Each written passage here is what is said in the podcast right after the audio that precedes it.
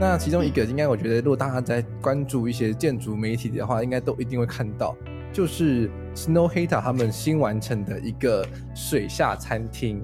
叫做 Under。嗯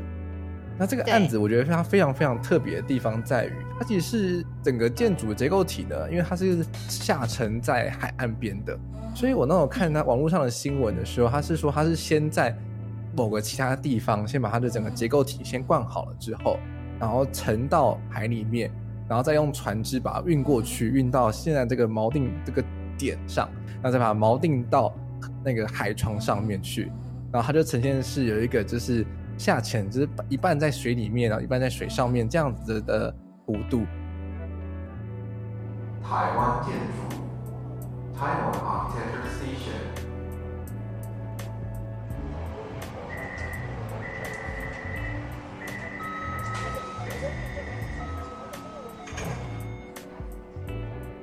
Hello，欢迎再次收听建筑家 Podcast，我是博翔。本周节目是与台湾建筑报杂志社共同制播，带你看到杂志专题的幕后，邀请当期编辑、客座编辑或是当事人来让你听见建筑圈不可不知的事情。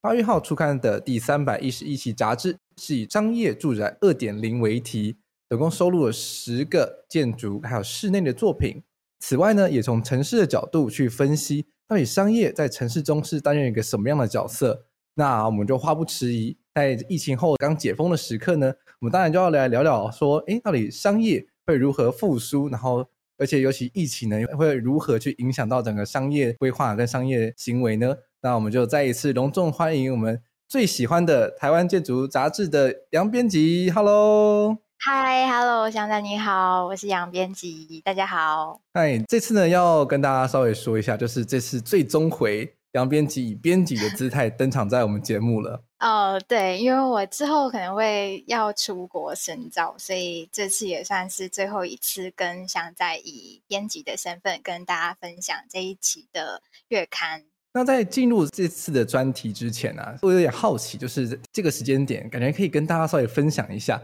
就担任一个编辑啊，大概会进行什么样的工作啊？呃，因为现在疫情的关系，所以我们编辑都还是远距上班。那主要要沟通的就是还是作者跟那个出版，就是分享作品的事务所。那主要是联系啊，然后还有。嗯，就是跟他们讨论，就是如果说是作者的话，因为疫情的关系，他们也会希望可以把主题调整成跟疫情相关的商业、城市或是建筑来分享。所以其实内容上面我们算是变动还蛮大的。那就是会因为月刊它本身就是应该呼应现在的时事，所以去变化里面的内容还有主题。是。那另外一个我也特别好奇，就是说像是你们杂志社啊，在编排这个主题的时候啊。通常是会预先非常非常久就把整个主题脉络都排好了吗？还是说其实就是这个月发完之后，然后再台讨论下个月要做些什么这样？哦，我们通常会提早半年到一年的时间去规划主题。那主要是因为如果有提前先做好准备的话，我们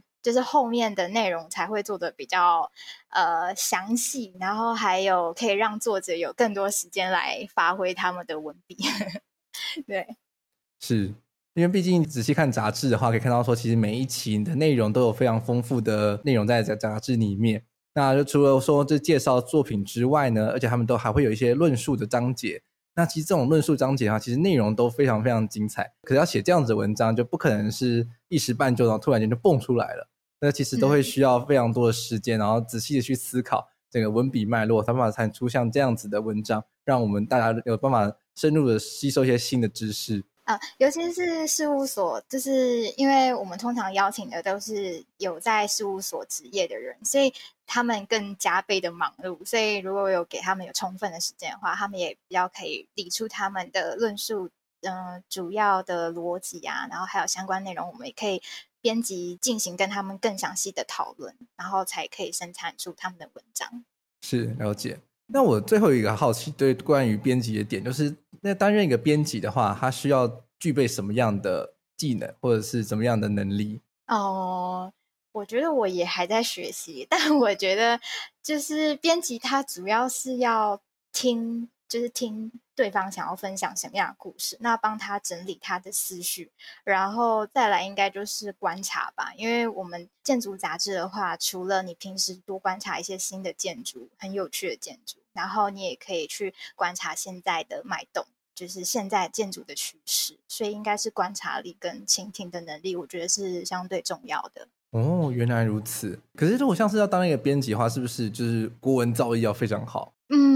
我觉得应该是一般的能力就可以了，因为就是月刊也是希望大众都可以接触，所以我们不需要用文绉绉的方式去跟别人分享故事，所以就是用一般的方式可以跟别人平易近人的叙述就可以了。哦，原来原来是这样子。其实不得不说，其实编辑一本杂志还是蛮多美美嘎嘎的。因为就每次只要拿到新的杂志的时候，其实都会觉得很期待，就是哇，这个这个月的杂志里面又会有什么样的内容？嗯嗯嗯，对，我相信翔仔也是在过程里面就发现我们作业时间还蛮长的。其实我觉得还蛮紧的吧，因为像是之前的话，你们可能是慢慢可以慢慢编辑到月底，但是因为有这个 Podcast 节目加入之后，就我从月中都开始狂私讯编辑们，就说：“哎，杂志编好了吗？编好了吗？赶给我这样。”呃，对，但是其实应呃，就是我们应该要月中就差不多把内容，就是第一版应该就生出来了，那之后才会是来来回回跟事务所之间的校稿，因为通常他们给的可能会是初稿，那之后我们才会再更精致的修改，所以其实也是差不多那个时间应该要完成出版，然后给你的就是出版的。对，可以算是前几批看到杂志内容的人，还蛮荣幸的。对对对就如果有什么想法，就是中间还可以调整，或者是你觉得哪一个突然觉得呃好像有点怪怪的，也可以再跟我们说。你也是就是第一个的读者，很重要的读者。不会啦，我觉得每次拿到杂志的时候，其实完整度都非常非常高了，而且都基本上是每边都已经有初步的排版了，好像也没有什么我我可以容我智慧的地方。对。但是其实了解了这么多关于编辑的事情的时候呢，其实我们就是在看到每本杂志的之后，其实都会有一种感恩的心吧。就是其实是经过非常多人的努力，然后才把这样子这么丰富的内容给带到整个听众的面前。那我相信说，如果大家有兴趣的话，其实都可以多多支持台湾建筑杂志。那又有听说之前就是休刊的绿建筑是呢，它未来会以电子版的方式出刊。那什么时候会再重新推出的话，就要让各位听众们继续锁定我们建筑家 Podcast 的频道，我们也会在第一时间马上跟各位报道。非常感谢大家支持。那接下来呢，就马上进入到我们今天的正题，就是我们本期的杂志的主题，就是商业建筑二点零。那其实我有点好奇，说为什么在这个时间点突然间要讨论起商业建筑这样子形式的呢？嗯，因为就是像刚刚所说的，就是我们编辑企划每一期的主题，大概就是半年到一年的时间，就是会非常前期的作业。那这次选在八月刊，主题是商业建筑，也是一个非常挑战的时机点。就是呃，就是很早之前就有选定是商业建筑。那在八月刊看出来，又是让人很意外的结果是说，我们发现，就是尤其是现在的商业建筑，它现在已经变成一个另一种变形虫的方式，在我们土地上面生存。就是我们所定义的商业建筑，它再也不是像杂货店、专卖店、百货商场、超市或购物中心这么容易被定义的。所以，我们的主题也才叫做商业建筑二点零。就是它可以被包含在你的生活里面，譬如说住宅啊，或者是就是美术馆，就是商业建筑，它其实可以存在在任何地方。所以我们这次主题才定为商业建筑二点零，尤其是在疫情当下或者是疫情后。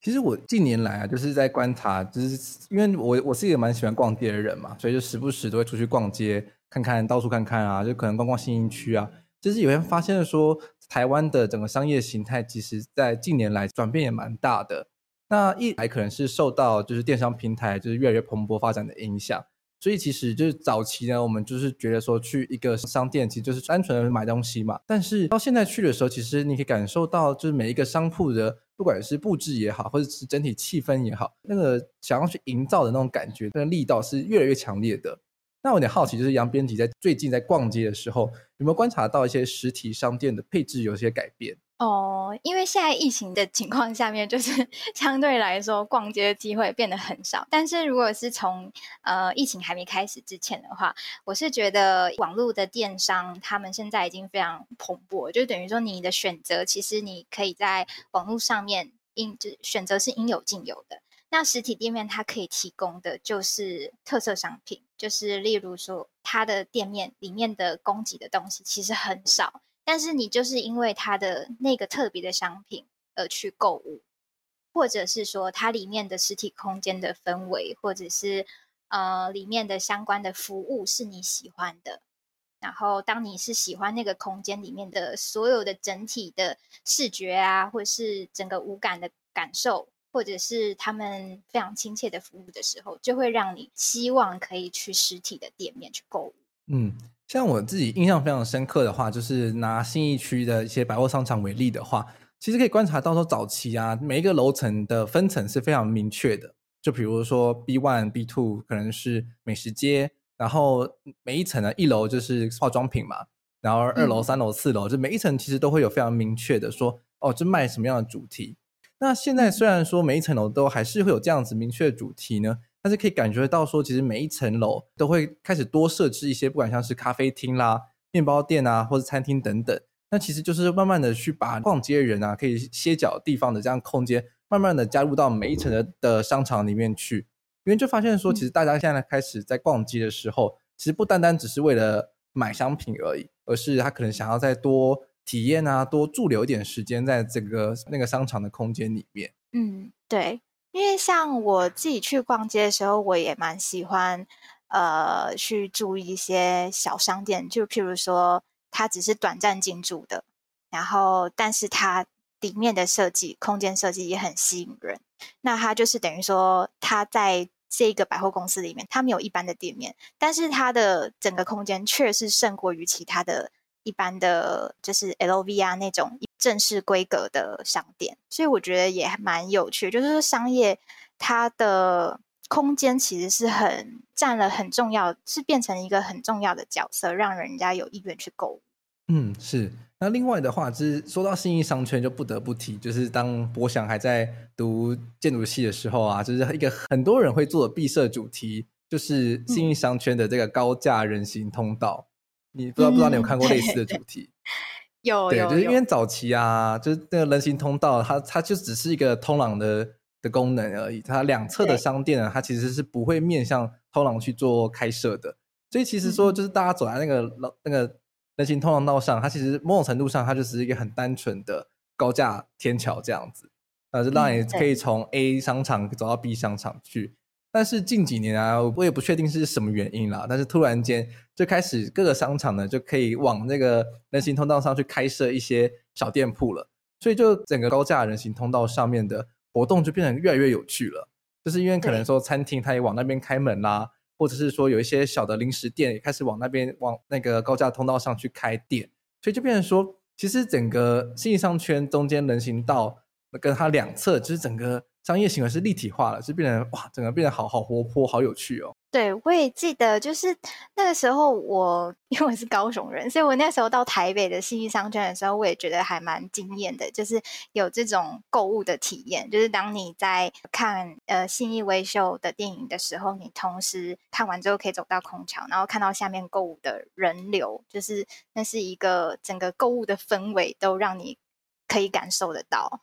嗯，而且就是整个区域是非常惬意的，因为也不会有这些其他的车辆啊跑到那个人行道上，然后跟你去挤压碰撞，所以就是其实你会很安心的步行在那个区域里面。对，而且我觉得也是因为新兴商圈它那么成功的塑造商业的氛围，而让我记得在微风南山他们一刚开始还没盖出来的时候，他们的示意图其实就是以空桥的方式来呈现。所以就变成说，他希望可以延伸信义商圈那种空桥的感觉，然后进而在微风南山那边的时候，也是用空桥，然后有更多的临空桥的店面，然后来塑造这整个新义商圈的购物。嗯，不得不说，其实就是真的，就是整个商业建筑，就是真的是随着时代慢慢的不停的转变，然后也让就是人在不管商圈也好，或是在整个商业的建筑空间里面逛起来，其实都会有非常不一样的氛围。那提到商业建筑啊，就不得不提到就是一位非常知名的建筑师，那就是林明娥建筑师。那在本期杂志中也有去给他采访。那林明娥建筑师有什么特别的呢？其实就是大家刚刚我们提到的，好像是呃华纳威秀影城也好啦，或者是 IKEA、大润发等等的商场，其实都出自于林明娥建筑师之手哦。那他在本期杂志中就有采访了一篇文章，就是商业的在城市中的角色。那我有点好奇，就是编辑，你应该当时候有去跟他做采访，对不对？对，我们那时候也是线上采访，那就是有提出我们对于他的建筑的几个观察，然后再请他就跟我们分享他的那些作品。是，那其实我针对城市上来说的话，其实我们常常会呃很多人都很喜欢拿台湾的城市跟中国大陆城市做比较嘛。那我有点好奇，像是台湾台北的这种商业建筑啊。跟上海的这种城市中的商业建筑有什么样的不一样的点可以跟大家分享的呢？嗯，我相信大家都知道，就是呃，因为台北跟上海这两就是两个区域是真的差别很大。就比如说建筑的尺度啊，然后或者是业主那边的接受设计的程度都不太一样。那林建筑师他有跟我们分享说，他觉得在上海在做商业建筑的时候，有点像是造一个镇，或者是说，甚至是至于是中国大陆，就说他在那边的话，比较像是制造一个需求、制造一供应的地方。就譬如说，在一个很荒芜的地方，他盖了一个商业建筑，那他让其他的东西来去指引他。那在台北的话，他就有点像是在一个已经开发。中或者是已经开发快要接近饱和程度的都市里面，再去创造商业建筑。就譬如说，他有讲到一个很生动的方式来描述他在台北设计商业建筑的方式。譬如说，从台北的西门町这样子一路走过来，当他需要一个购物商场的时候，他再植入一个购物商场。那当他需要什么时候，他才投入一个设计，就是商业建筑的设计。那在大陆的话，它是去种一个东西，然后让其他的城市来去跟它连接，这两个方式是非常不一样的。嗯，就不得不说，就是整个城市的尺度上啊，然后就是整个整个区域的开发的程度，其实稍微是不太一样的。就是因为台北其大部分人的地方都已经算是建设非常完善了，所以你要去重新的去，像是他们一次动辄就是上上十万平方公尺，还是上百万平方公尺的商场。其实，在台湾相对起来是很少见的。对，就是除了台北以外，其实其他地方也，台湾里面的商业建筑的话，应该也都是，当你可能住宅区已经发展了差不多的时候，哎，发现好像这里有需求，然后再种一个需求的商业建筑，所以两个设计的思考方式是截然不同。对，我觉得这点真的蛮有趣的耶。反观来说，其实台湾近年来反而会稍微有比较多一点点这种比较大尺度的商业开发案，比如说像是在桃园高铁站旁边的商场啦，或者是像是台中的一些什么力宝乐园啊之类的，就是开始会有一些比较大尺度的。但是跟中国相比起来的话，还是稍微小一点点。就他们那些这个整个大区域的这种开发的那种思维下，其实还是稍微不太一样。嗯，对，因为呃，我之前有去过上海过，然后但是我在上海感受到的也是，他们光是一个老外街或是外滩，就是它所容纳的人数就已经是可能是我们的好几十倍了，所以相对来说，它的建筑的尺度也是要比我们更大，然后呃，容纳的人那个载量又需要非常的巨大，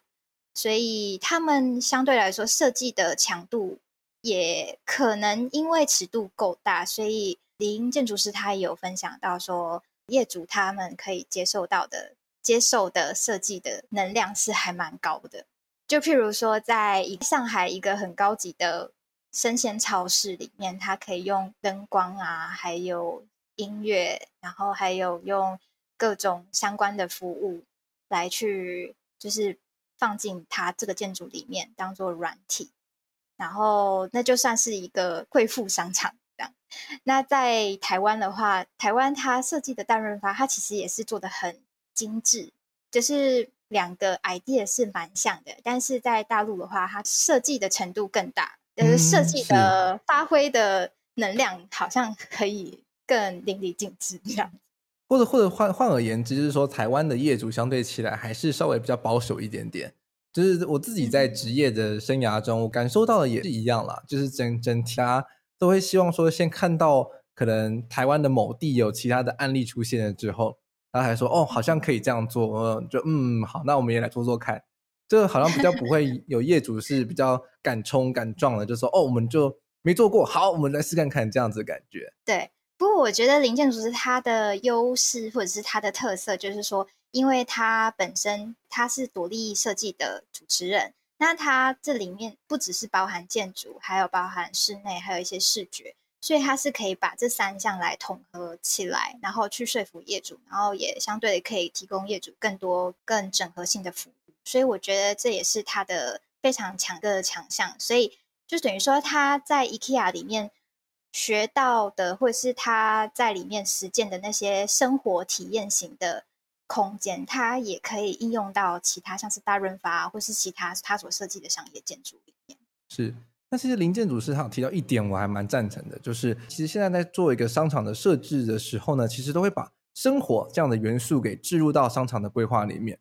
那什么叫做把生活置入到商场的规划里面呢？其实就会变成是说，我们早期啊，大家去买东西的时候，其实都会比较赶嘛，就是可能会有一个很明确的清单，就说哦，今天要买蛋，今天要买油，这样子，就是哦，每一样拿了之后呢，就结账，然后就离开了。但是其实现在的商场啊，它变成是可能像是一个大家周末的时候会去歇脚的所在。但是在疫情前啊，现在当然没办法，但是就是可能在疫情前的时候，大家就是诶周末了嘛，那小朋友也没处跑，然后刚好商场有冷气吹，然后大家就可能就是一家人啊，然后就进去到里面去，去他的图书区啊坐一坐啊，看看书，然后或者是他们样品区啊，可以是试吃的区域啦等等，就变成说整个商场它变得有一点像是游乐场一样，让这些大家可以周末的时候或者是就是闲暇的时候可以去的一个所在。那其实也可以观察到这样的转变，归功于就是像是 IKEA 啦，或者是像是。迪卡侬啊，这样的形式的不同的美系的这种商场进驻到台湾了之后，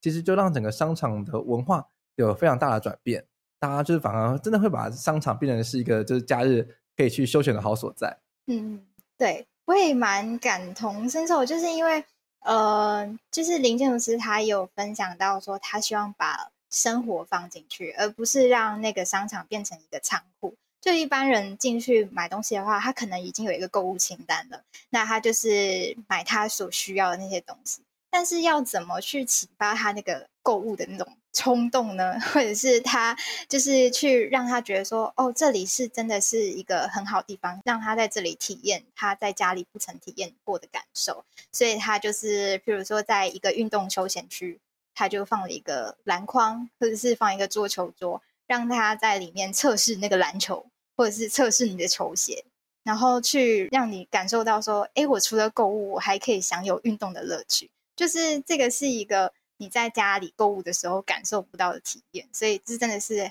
我觉得那会是真的会想要让人去购物的一个很大的动力。嗯，没错。那另外他还有提到一点，就是说，其实现在看到的不同于就是这种比较大众的商场来说的话，其实就是有某一部分的商业行为建筑呢，其实也是。越来越细致的，就是因为我们其实刚刚有不断的提到，是说现在商业的建筑或者是室内越来越注重的就是整个空间的体验嘛，所以它就是对于每种不同的商品啊，或是不同的品牌，他们其实也会越来越去雕制他们就是整个品牌的形象，然后还有他们使用的空间。嗯，对。像是呃，除了名牌店以外，因为我们大家应该都知道，就是名牌店它可能已经透过建筑或是空间去塑造它的一个像是 icon 式的那种空间了。那但是因为现在也是有越来越多不是名牌店的方式去做他们类似总部也好，或者是它的主题的商店，那都是因为为了让购物的人可以透过建筑跟空间去看到他们。很标志性的品牌的形象，或者是品牌的服务，然后而去吸引让他们走进去那个店面。那有点好奇，就是说你们在跟林建筑师访谈的时候，有没有谈到，像面对现在这样的疫情发生了之后呢？当然，对于整个商业建筑的形态或是配置上，会不会有什么样的改变呢？对，我们那时候也很好奇，就问他说，因为其实像他事务所是。主要是做商业建筑嘛，那的到底有受到什么样很巨大的影响？那其中一点他提到很有趣的是说，呃，他之前跟台湾的业主讲说，需要提供一些户外的空间，比如说用餐空间或活动空间的时候，很多台湾的业主都直接拒绝他说，台湾人很讨厌晒太阳这样，然后所以就就是等于说，他建筑设计里面就比较少户外空间。但是因为疫情之下的话，大家都觉得应该要有通风、采光很好的、比较健康的环境，所以相对来说，在设计里面可以放入更多，呃，就是户外的，可以让大家晒太阳、消毒的空间。那其实提到说，就是大家可以就是休闲的空间的话，是不是林建筑师他在他最近新完成的那个 IKEA 的桃园店，其实就好像会有蛮多类似的空间的配置吼？对，它是蛮多直升墙，然后还有。就是骑脚踏车的时候，你可以在那边停留的空间，或者是有屋顶层，可以让周边的居民就是不用购物，但是他可以直接上升到屋顶层去烤肉啊，或是做家庭聚会等等的活动。所以这也算是一个还蛮突破性的，就是供应大众周围区域住宅的居民活动的地方。对，所以我觉得真的蛮有趣的。那提到疫情后的改变啊，其实我觉得林建筑师还有提到另外一点，就是在。空间的配置上要更保留弹性化，这样子的思考模式，我觉得其实蛮正确的。因为其实像我们就是这次开始需要实名制啦，然后开始在台湾就是去各个商店的时候都都要就是很很多繁复的手续啊，或者还有量额温啊、喷酒精啊，其实可以感受到说，其实在整个空间配置上，弹性这个东西其实是越来越被重视的。因为其实你你用小七的观察就可以感觉到有一些不一样的地方。因为像 Seven Eleven 啊，他们是在很多的店铺，他们其实可以看到他们现在越来越大，所以他们的柜台其实反而是离他们的大门可能会越来越远。但是在这样的状况下呢，其实你要去管控人流，就是比较不方便的，因为他们同一时段可能也只有两个店员，所以也不可能说，呃，像全联啊，就是无时无刻都有一个人守在门口，然后帮你量额温、喷酒精这样子。他们都是采用一些比较自助化的设备，然后去帮你做这些行动。但是相对起来，就是如果你的店员要去把每个人都顾到，说检查他的实名制啊，检查他有没有喷酒精、量额温啊，那其实整个柜台啊，它反而就会变成需需要去离他的大门口稍微近一点点。所以在这面对疫情啊，其实这样不可知的状况下，整个空间配置上反而去采取更加弹性化的思考去做配置。就像我们最近在做机场规划的时候也一样，我们也会开始去思考很多，就是说，哎，如果疫情发生的话。或是像是前阵子猪瘟发生的时候，那他说临时要去做检查，然后每个人都要去过他的行李，那其实整个空间啊，就会需要说有这样子多一点的余裕来去应对说这样子的突发状况。嗯，对，因为像我观察到的，就是因为现在疫情下面，Seven 他就是他会把东西，就是实名制的东西会放在门口，就是可能是骑楼下面。的空间，但是可能就会关系到它外部的空间到底多大。就譬如说，它可能是在一个很狭长型的街道面的空间好了，但是它等于说它前面骑楼空间可能很小，那就变成人潮会拥挤在它的前面做实名制的动作。可是如果说你是在一个呃比较社区型，然后社区型前面人行道可能比较大的时候，它就相对来说显得比较。轻松一点，就是那个作业流程。我觉得大家应该会开始思考的是，它的商业建筑，它到底当它变成室内空间没有办法容纳那么多人的时候，它户外到底可以容纳多少人？以及它户外如果有活动的时候，它需要呃供给多大的户外空间？然后，我觉得这应该会是商业建筑之后他们会思考到的问题。嗯，也蛮期待说未来看到更前卫的一些商业建筑的思考。那提到商业建筑呢，其实看完了台湾这样子不同的转变的话，我们也可以来谈谈日本的商业建筑是有什么样的演变的。那在本期杂志呢，也有收录了小泽巧太郎他的文章。那其实这个文章我读完之后还蛮深刻的。呃，他就是分析了东京、大阪还有名古屋三个不同城市，他们对于商业的建筑的行为。那就是有谈到说各个时代啊，就是商业建筑他们比较目标上的的习惯，比如说像是零零年代，就是所谓的两千年嘛，两千就是二十一世纪的初期，商业建筑呢其实都会比较着重在就是那些大师啊，那些知名度高的建筑师啊，然后去帮他们每个不同的品牌去做一个他们这种品牌的图腾，就是让他的这种整个建筑语汇是非常强烈的，就要在眼前。但是到了现在一零年代，就是可能像是二零一零啊这样子年代的时候。其实整个商业建筑的风格又会不断不断的改变。那像在我们现在都已经到了二零二零年代了，那疫情了之后，其实也对于整个商业建筑的行为有非常大的影响。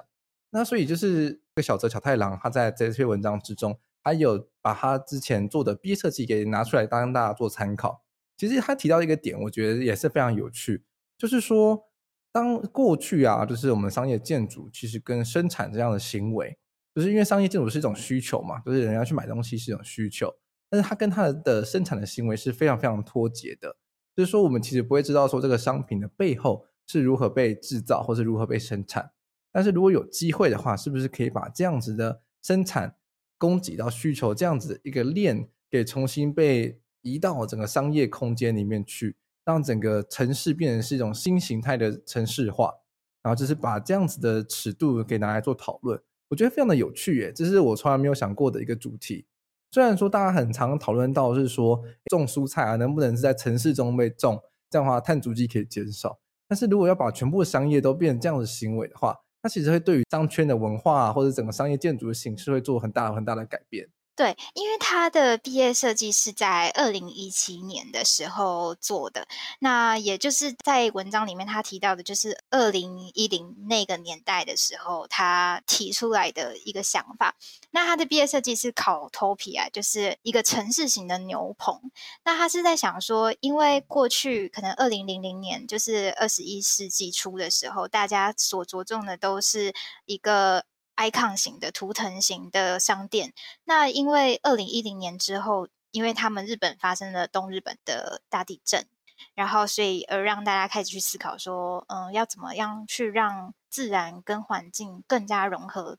不管是都市空间好也好，或者是商业空间，所以他们才相应出来，就说好像有一些转变，变成就是商业建筑，它可能会跟自然、跟环境，或者是跟供给。的那一个链会更加的结合，然后它的设计是希望可以在都市里面注入植入一个牛棚，那那个牛棚是可以不管是有拍卖牛只也好，或者是饲养，然后让大家可以更接触到供给链那一环，就是不让都市里面就只是一个像是一个个商业盒子一样，让大家更看到。原始的材料 就是牛脂，它所呃牛脂，然后牛脂拍卖那种原始的风貌。其实我提到这一点，就让我觉得还蛮印象深刻的，因为就是之前啊去美国的时候，其实就是他们自己也会调侃自己说，他们都不知道说就是那些橱窗背后买的东西是什么，就是只知道说它是 beef，它是 pork，但是甚至说有些小朋友他可能是他是连。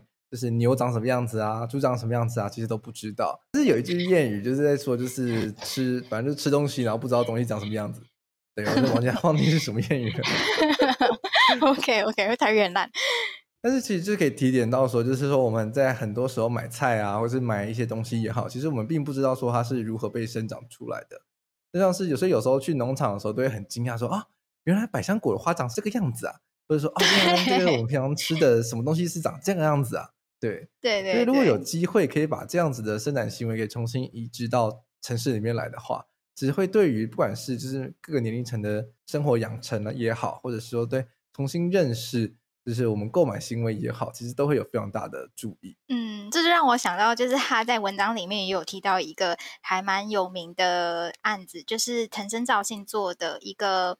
和果子的专门店，那那个和果子的专门店是在京都跟名古屋之间的一个滋贺县，在那里开店的。那它里面卖的除了和果子的食品以外，它还有在介绍制作过程啊，还有展示各种模具，然后包含它里面环境就有点像是一个生态游乐园一样，就是里面还有养一些蜜蜂，然后去用他们的蜂蜜来制造他们的蜂蜜蛋糕，就有点像是呼应之前林建筑师。在讲的就是他把生活也带进来，然后让大家知道它的供给的源头是什么，然后更让大家知道说，哎，其实那个年轮蛋糕我们看到都是一片一片的，可是它其实原本初始的样子可能有非常长，然后之后是师傅才把它切成一块一块一块块，就让大家知道说，这样都市的小孩或者是没有看过生产过程的人去看说，哦，原来它是这样被制造出来的。所以我真的觉得蛮有趣的，就是我自己其实也还蛮喜欢去这样子形式的商店里面去逛逛的。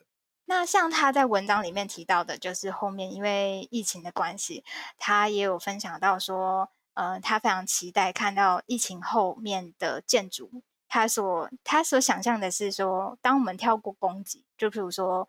呃，因为现在 Uber Is 有运送。就是变成大家都着重在生产跟需求的时候，到底会衍生出来什么建筑？这也是我们非常好奇的，也就是非常期待之后会有什么样的建筑。我觉得这二十一世纪这开始电商新兴起了之后，其实就是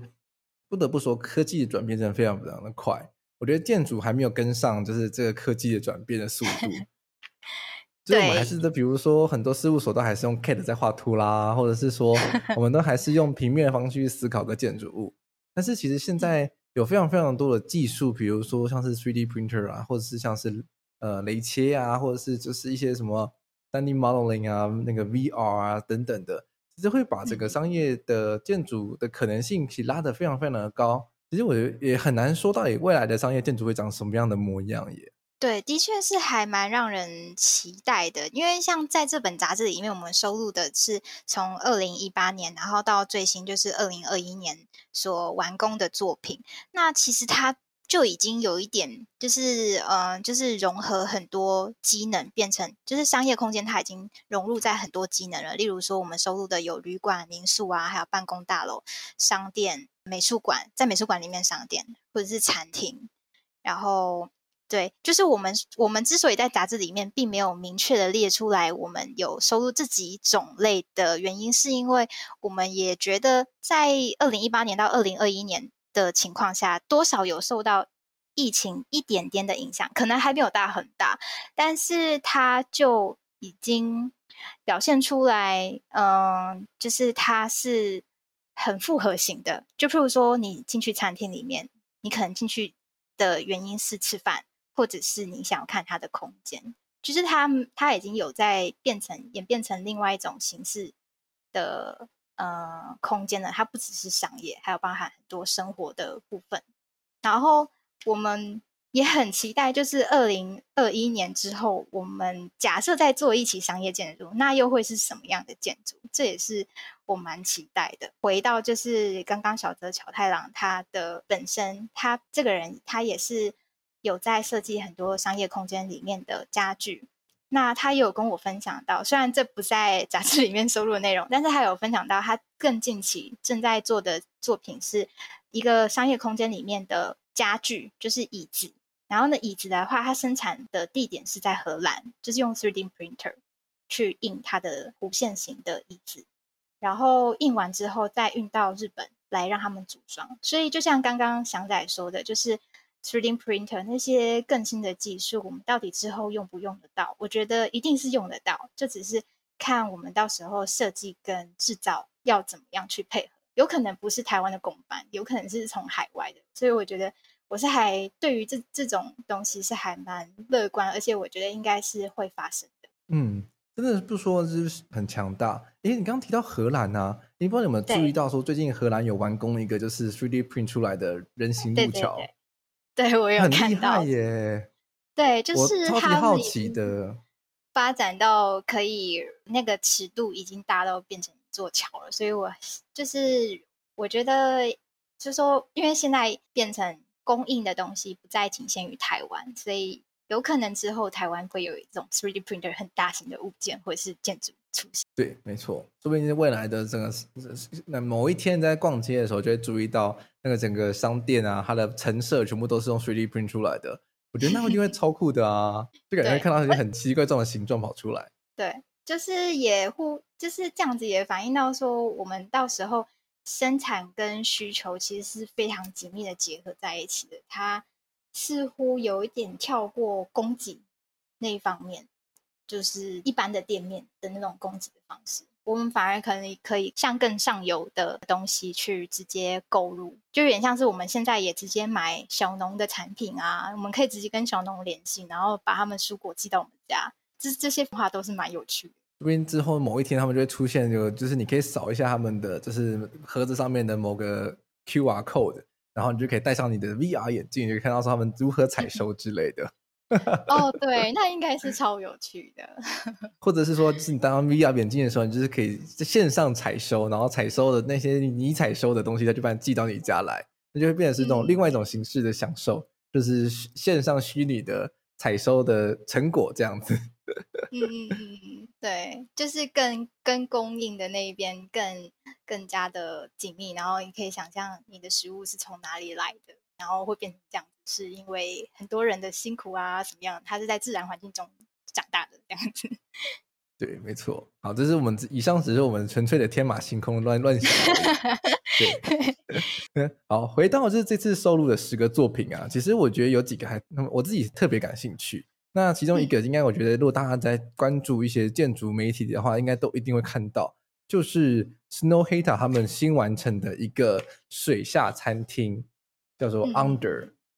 那这个案子我觉得它非常非常特别的地方在于，它其实是整个建筑结构体呢，因为它是下沉在海岸边的，所以我那时候看它网络上的新闻的时候，它是说它是先在某个其他地方先把它的整个结构体先灌好了之后，然后沉到海里面，然后再用船只把它运过去，运到现在这个锚定这个点上，然后再把锚定到那个海床上面去，然后它就呈现是有一个就是。下潜就是一半在水里面，然后一半在水上面这样子的弧度。然后呢，他们再把里面的水抽干，然后他们再开始在做里面的试装，来完成到现在这个模样。那我觉得很特别的地方在于说，就是它的，所以就是大家去吃这间餐厅的时候呢，就是你会先从海上，然后慢慢的就是走在就是礁岩上。虽然说有个人行道了，但是就是海旁边就是海的波浪啊，然后整个礁岩啊，然后就是你就看到一个一个神秘的人造物。之后走进去了之后，就顺着它的楼梯慢慢的往下往下，然后到达它最底下的就是用餐的地方。而用餐的地方呢，它的就一望出去呢，它就是一个很大面的，就是像是那种海参馆的那种大面的的窗子，然后看出去就是看到了，就是整个大海的景色。我觉得这真的是一个非常不一样的用餐体验呢。嗯，我觉得翔仔把这个建筑。就是分享的非常的 细致，跟分享的很好，所以我就是因为我们那时候选这个案子，也是因为这个案子它不只是外观。在这么艰巨的环境之下生长，就是它也符合了一个生物研究的功能。就是它除了给客人进来用餐以外，因为它是在海底下的建筑嘛，那它也可以让海底海洋环境的观察家进来观察里面的海底生物，然后在。如果就是读者有看到，就是我们旁边有一个，就是我们在这个作品里面都会有作品资料表的话，其实就会看到他们非常细致的思考这个建筑的过程里面有非常多相关的海洋生物学家的参与啊，还有呃他们在思考这个建筑被波浪冲击，就是海浪冲击的力道到底有多大，而不至于影响这个建筑。那他们。投入这么多的顾问，就是因为他们希望让人家去享受跟体验海底的整个生活的空间，还有海底的生物，让他们让让餐厅里面的呃，就是顾客跟海底的生活更更加的连接。所以我觉得这是一个，这是他们呃，这是我让我们觉得非常有趣的地方。是。那回到台湾来说的话，我另外一个我非常想提的商业空间的案子的话，就是台北市立美术馆它的艺术商店改建了之后的，现在就叫千分之二的美术馆。那这个案子有什么特别的地方？我觉得主要是它的陈列架的设计的形式，就是有别于过去常见的整个商业陈列的方式的话，就是说一间商店的话，它就是可能中间会有一些矮柜，然后两侧靠墙的地方就会有高柜。然后就是设置一些层架啊，让这些商品就放在上面，这样子比较传统的布置方法之外，那这个案子算是蛮有突破的，就重新的去思考说，就是到底一个商业空间它的尺度到哪些地方，那怎么样去让整个商业的陈列可以更加的活化，所以它就是设计了一个两个可以旋转的 L 型的这种结构体，每一个结构体呢都会有五层的层架，那就是变说这些。可以旋转的层架呢，就是都可以九十度的旋转，然后让这些商店的人员可以随性的去布置。那比如说比较下面的这些层架，它可以同时是座椅啦，然后可能第二层层架它可能又是桌子。等于说，就是整个商品陈列跟整个使用者体验上面，其实会变得有更多更多的可能性。我觉得，呃，就是因为我还没有去过，它现在改成这个样子，但是透过它的设计图，就让我们感受到它非常明显的意图是说，它可以扩张它的店面的空间。我相信大家在逛北美馆的时候，一定会觉得说，商品馆其实它是相对来说是在北美馆里面比较小的空间。那也是它取名为千分之二的北美馆的原因。它就是说，它的商品馆其实也才呃十三坪而已。然后它是在北美馆里面这七千多坪里面的空间里面的千分之二，那相对来说它是一个比较小的空间，但是它希望可以让大家更注意到它，然后多跟美术馆本身的展览跟本身的空间有更多的互动，所以我很喜欢的是说它可以伸展它的商品柜，然后可以让更多人用不同的姿势去欣赏跟它互动，觉得就是我们之所以会把它放在。封面，然后我们也自己编辑也是非常喜欢的原因。是，那除了此之外呢，其实本期杂志就还有同时收录了台北时代寓所这个由姚仁喜大元建筑工厂新完成的作品，还有和裕企业总部办公大楼这个钢混建筑的作品之外呢，它总共有十个作品，让大家可以细细品味。那另外呢，他们除了这上面十个所谓商业建筑二点零的收录的作品之外，他们的 TA 好作品征集呢，也同时还有另外四个作品。等于说，这这本杂志呢，其实就是买了之后，除了看到很棒的文章之外，然后也可以读到非常非常多。有趣的建筑作品可以吸收一些建筑新鲜的养分。对，所以希望大家可以在看完商业建筑二点零的时候，对之后建筑就是商业建筑还是抱有非常大的期待。然后也希望二零二一年之后商业建筑会更加的有趣跟蓬勃。对，我们也期待说未来可以看到更有趣的商业建筑的发展。那就需要靠我们现在可能我们收听的听众这些新鲜的脑袋、新鲜的肝来去做一些有趣的发想喽。好的，那如果你对本集讨论的议题有兴趣的话，非常建议你购买本期的《台湾建筑杂志》，在博客来、诚品等网络书店都可以买到。那如果你是习惯用电子书阅读器看的书的朋友的话呢，在 UDN 的读书吧也可以买到电子书的版本。当然，如果你想要每个月收到热腾腾的杂志，那就是要马上订阅《台湾建筑杂志》。请马上上网搜寻台湾建筑报道杂志社的网站就可以订阅喽。另外，就是也要持续的跟我们听众朋友广播的，就是 TRAA 第八届的台湾住宅建筑奖已经开始征件喽。那除了建筑奖之外，也有学生的论文奖。那征件的时间会一路到今年的年底十二月三十一号。那有兴趣的朋友不要忘记投稿。好的，那我们九月号的台湾建筑又会带来什么样的内容呢？就让我们继续期待。再一次谢谢杨编辑，最后一次的来到我们节目中，谢谢杨编辑，谢谢翔仔。好的，那我们下周一见，拜拜，拜拜。